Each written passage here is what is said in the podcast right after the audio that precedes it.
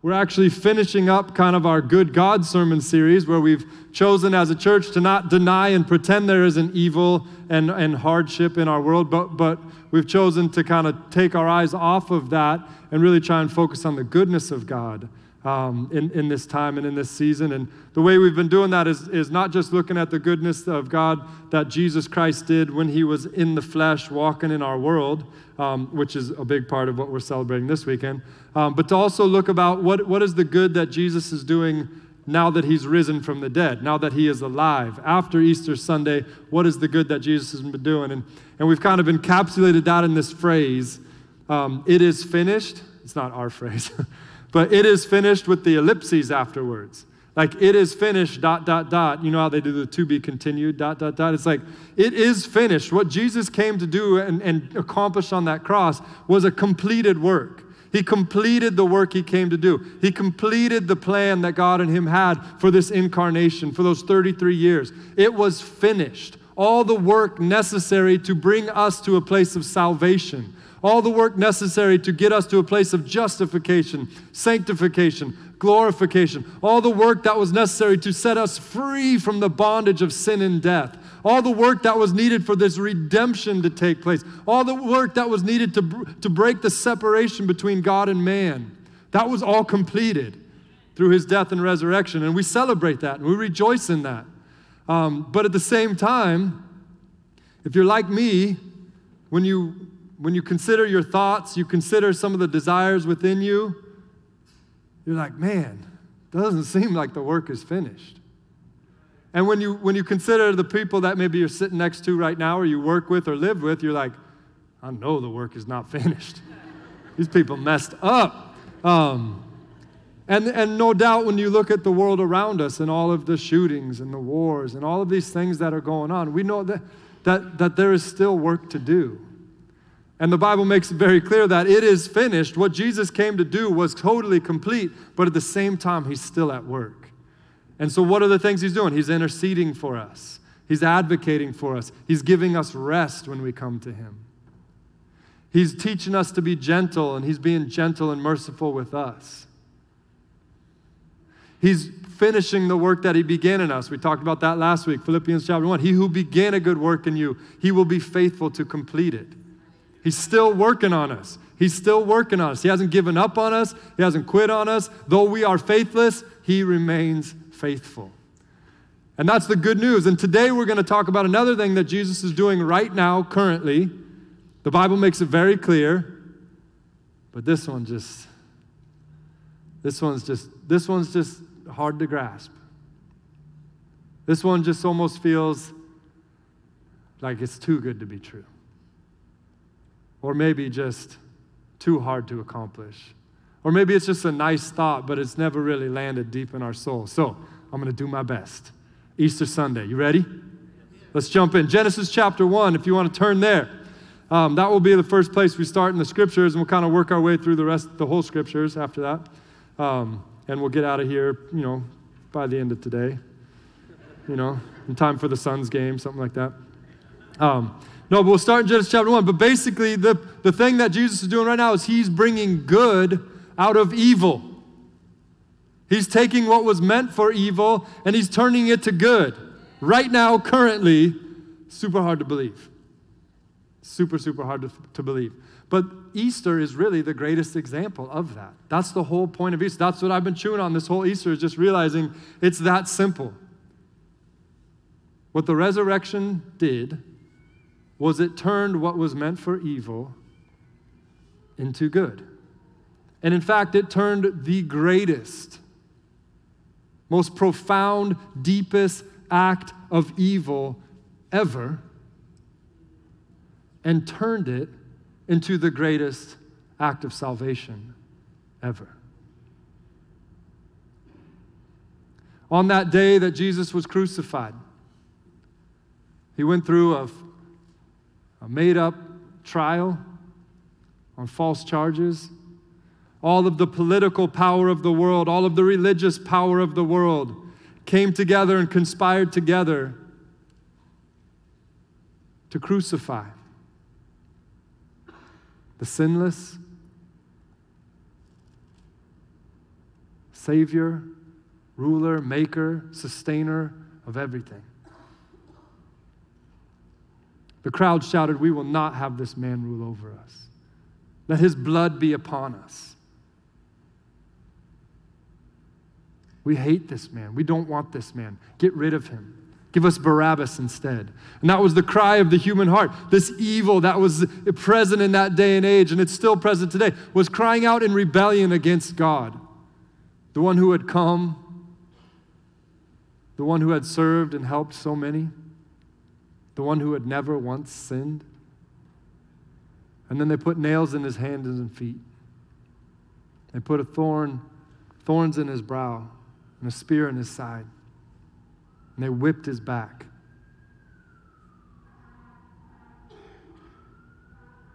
And they beat him with their fists and they beat him with sticks.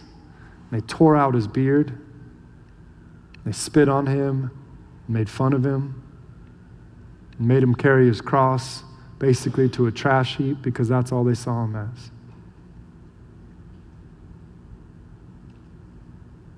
And all of the evil forces present in the flesh, the devil, and the world all came together in one powerful, powerful blow.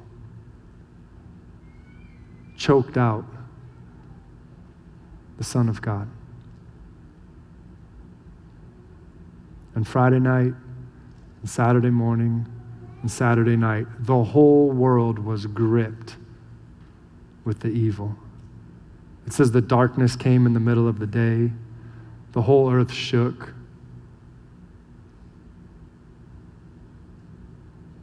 As evil took over. And the grief of the disciples and the women that were following Jesus as they saw this happen was present and palpable. And then we know on Sunday morning, Jesus rose from the dead. He rose from the dead. And, and at the name of Jesus now, everyone can be saved. What was meant for evil, God turned to the greatest good. That now basically there is the first fruits of life. And that life, according to the scriptures, is going to take over every ounce of death the world has ever experienced. The life that Jesus brought forth in that resurrection will continue to wipe out all the death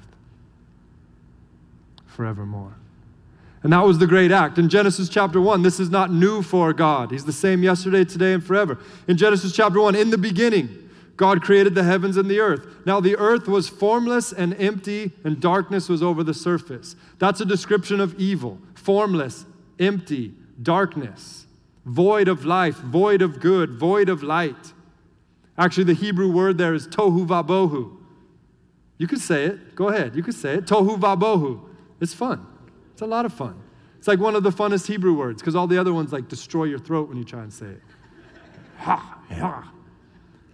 But in that space, it says that the Spirit of God was hovering over the waters. In that space of tohu vabohu, in that place of evil, the Spirit of God was present and hovering. And then in that space, in the very space that was evil, God spoke and said, Let there be. And there was. There was light. There was creation. There was life. There was beauty. There was all of the manifest reality of creation that we get to enjoy and experience today. There were sunsets. There were big, huge fish that you can catch. There were all kinds of really wonderful things that we enjoy all the time, created in that space of evil. You fast forward a little bit here to Genesis chapter 45. You got the story of Joseph. Some of you may know it. Joseph was the 11th brother of 11 brothers. And his older brothers didn't like him because he was the baby, he was the favorite.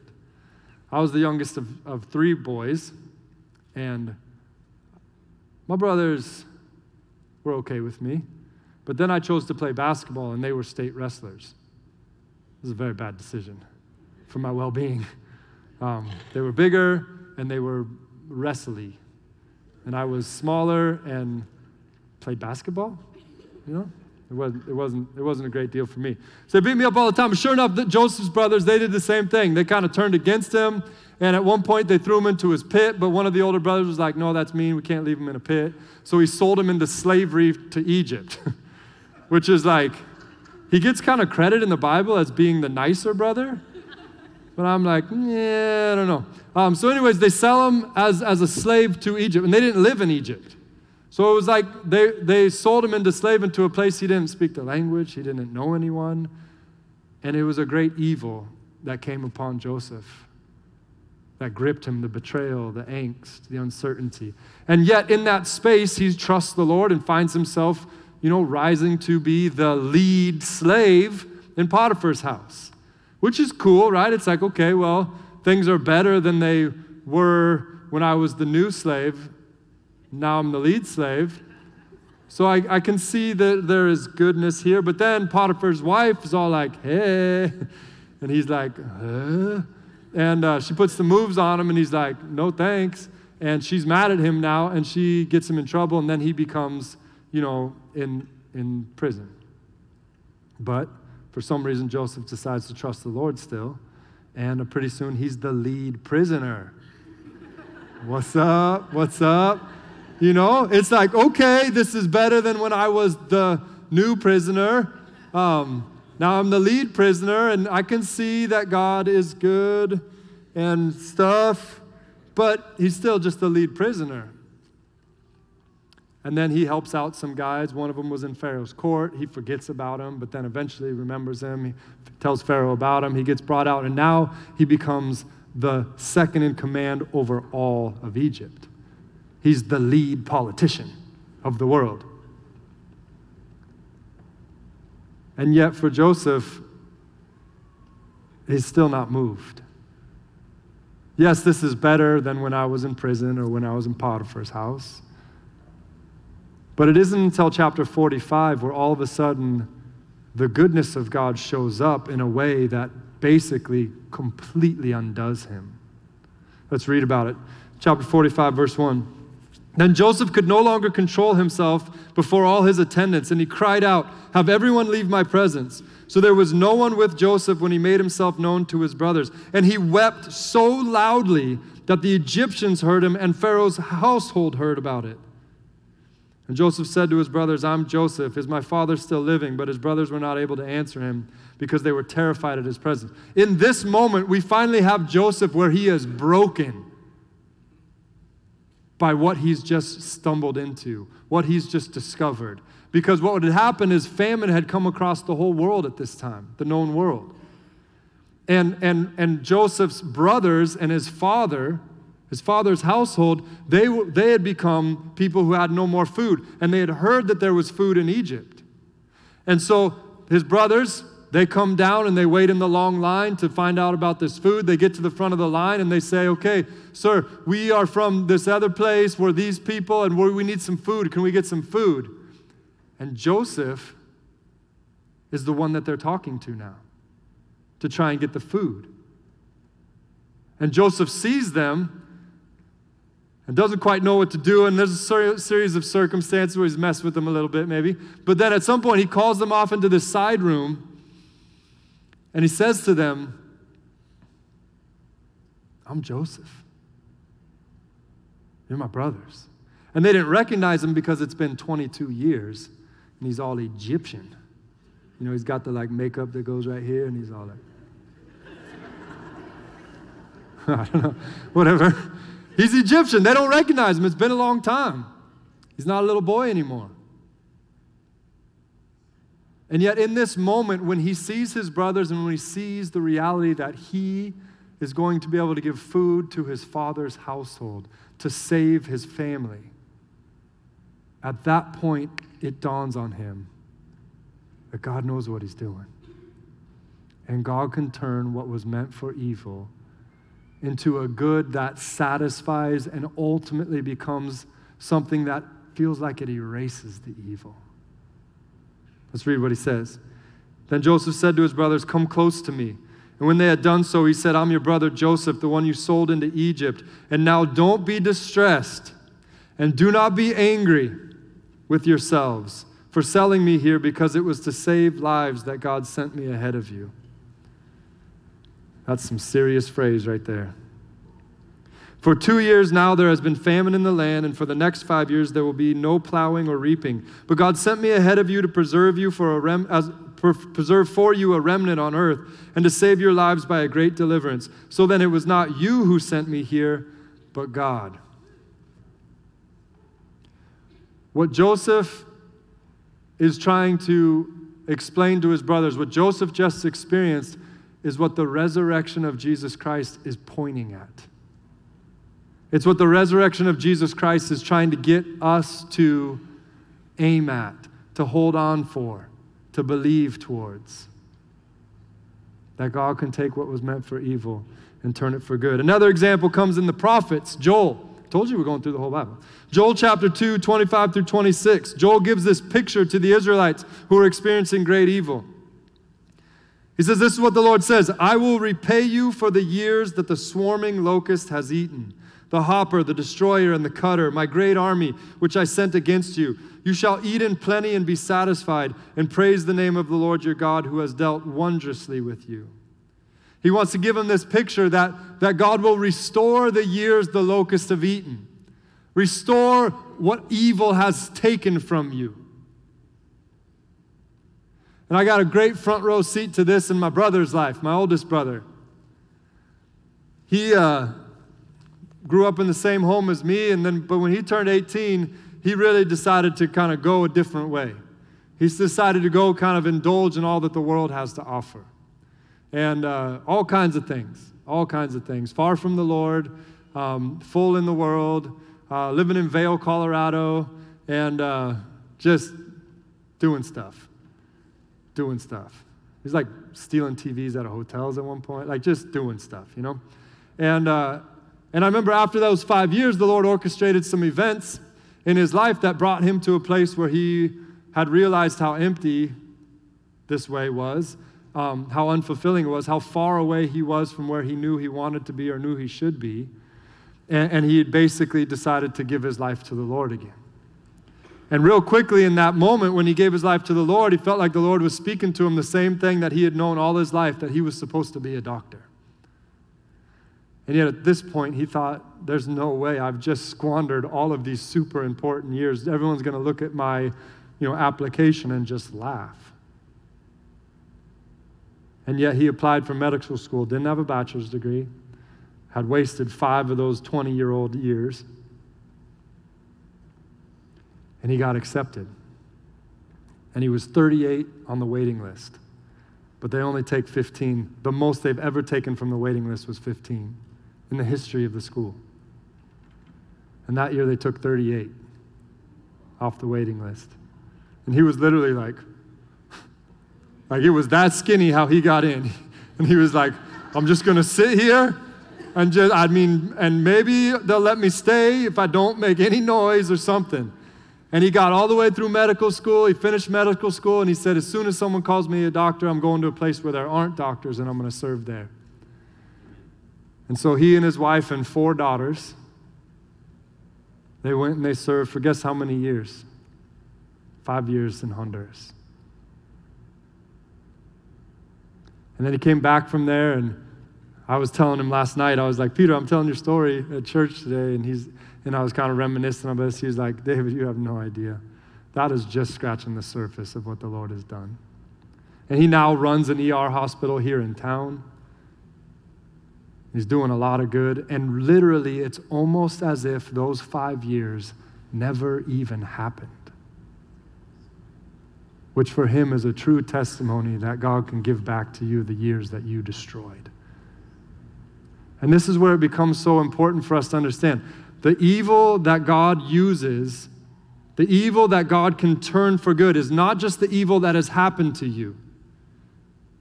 This is where it gets really, really challenging, really, really hard to believe.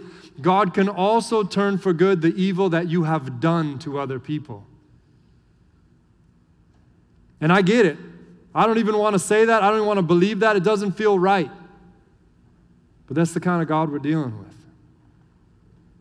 He loves to take what was meant for evil and turn it into some really good stuff. The kind of good stuff that makes you feel like Joseph, where you can't help but weep out loud because of how the goodness has shown up.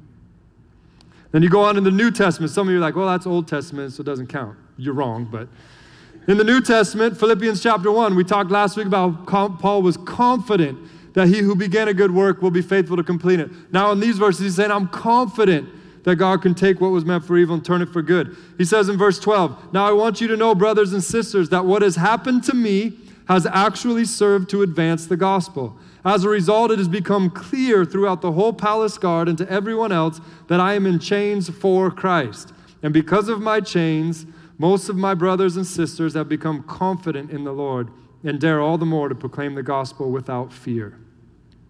And because of this, a few verses later, I rejoice. Yes, and I will continue to rejoice, for I know that through your prayers and God's provision of the Spirit of Jesus Christ, what has happened to me will turn out for my deliverance. The resurrection of Jesus Christ is what is pointing in this direction. It is the proof of what Paul is proclaiming here that God loves to take what was meant for evil and turn it for good. If you're like me, you're like, that is a nice Easter thought. And when I'm sitting in this space and I'm all dressed up and you're singing these songs and you're showing me the scriptures, I believe it. I'm leaning into it. But then when I go from this place and I deal with the evil inside me, when I deal with some of those things mentioned in the video, I find myself having something other than belief. And I think about that guy, remember, who came across Jesus and he had a demon possessed son. And it says that his son would throw himself into the fire to be burned or sometimes throw himself in the water to drown. And this father, we don't know a ton of details. We just know that this father loved his son enough that he was still with him and he was bringing him to Jesus. So he was probably the one that rescued him from the fire, rescued him from drowning. He's the one that had cared for him and, and taken care of him all his life as he experienced this great evil in his family and with his son. And now he was bringing him to Jesus out of desperation. And he said, Jesus, can you help? And Jesus said, Well, do you believe in, the prophets? Do you believe Messiah? Do you believe that God can do something about this? And he said, Yes, I believe. And then you can almost picture, it doesn't say this, but you can almost picture him looking down at his son. And the next phrase that comes out of his mouth is, Lord, help my unbelief. He said, If I'm honest, Jesus, I'm both. I believe and I don't believe. I'm, I'm, I'm, I'm right now in your presence, gripped with this hope, but, but at the same moment, I'm gripped with this evil and this fear and this heaviness. And he said, Jesus, can, can you help that? And Jesus said he could. And he healed his son. And for me, I come to this Easter and I was thinking about the evil that's taken place in my life. And it wasn't hard for me to remember the day when, when evil really did come crashing into my heart, came flooding into my family. And it was the day that my dad took his life. He was 48 years old. He was my hero in a million ways. He was awesome. Taught me so much. And he was my security blanket. Like, he was my, you know, if I, I could do anything because I knew if I messed it up, my dad would just swoop in and make it all better. And now he was gone through the evil of suicide. And my mom was gripped with it, and my brothers were gripped with it. And it was heavy. And there was unbelief. No doubt about it. But for whatever reason, my brothers we all decided that we were going to continue to put ourselves in Jesus' hand and see what his grip was all about. And then we just celebrated two weekends ago my, my one brother's 48th birthday. Might seem like a weird birthday for you guys to, to celebrate, but for us, 48 is a really big deal. And this This July, we're going to celebrate my other brother's 50th birthday. I'm only 44, so I'm holding on, trying to get to 48 and beyond. But there's some goodness. All of us have a deeper relationship with Jesus because of this. And that's good. Um, someone who knew my dad and knows me really well, you know, talks about how he's, he's just seen the way that I've ordered my life and the mental health kind of practices I have. And he just said, that is, it's so good what you're doing. And he sees it as a direct result of the evil and difficulty and challenge. And that's good. I can tell you countless moments, even after second service today, where someone's come up to me and said, Hey, I'm contemplating suicide, or I just lost someone to suicide. And I've been able to kind of, you know, be there and offer something, bring comfort. And that's good. But the truth is, is at this point, I would say I'm probably feeling a little bit more like the lead slave or the, the lead prisoner, maybe even like a middle of the road prisoner. Yet I'm longing for the day when I'm going to weep out loud because the fullness of the goodness of God has come and it so far outweighs the evil of what I've been through. And that's what the resurrection of Jesus is pointing towards. That's what it, the resurrection of Jesus is proclaiming over all of humanity, including what is touched by sin and death. That one day, if we hang on to Jesus, we're going to get to see, like Joseph, how the Lord can take what was meant for evil and bring about great good. No matter if it was the evil done to you or the evil you've done unto others. That's really good news. Will you pray with me?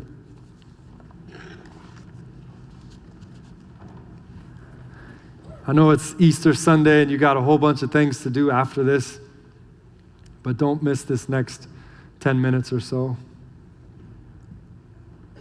Take a deep breath if you need to. And just bring to mind the evil that's in your life, but also bring to mind the Spirit hovering over that. And the promise of Jesus that He's going to make all things new.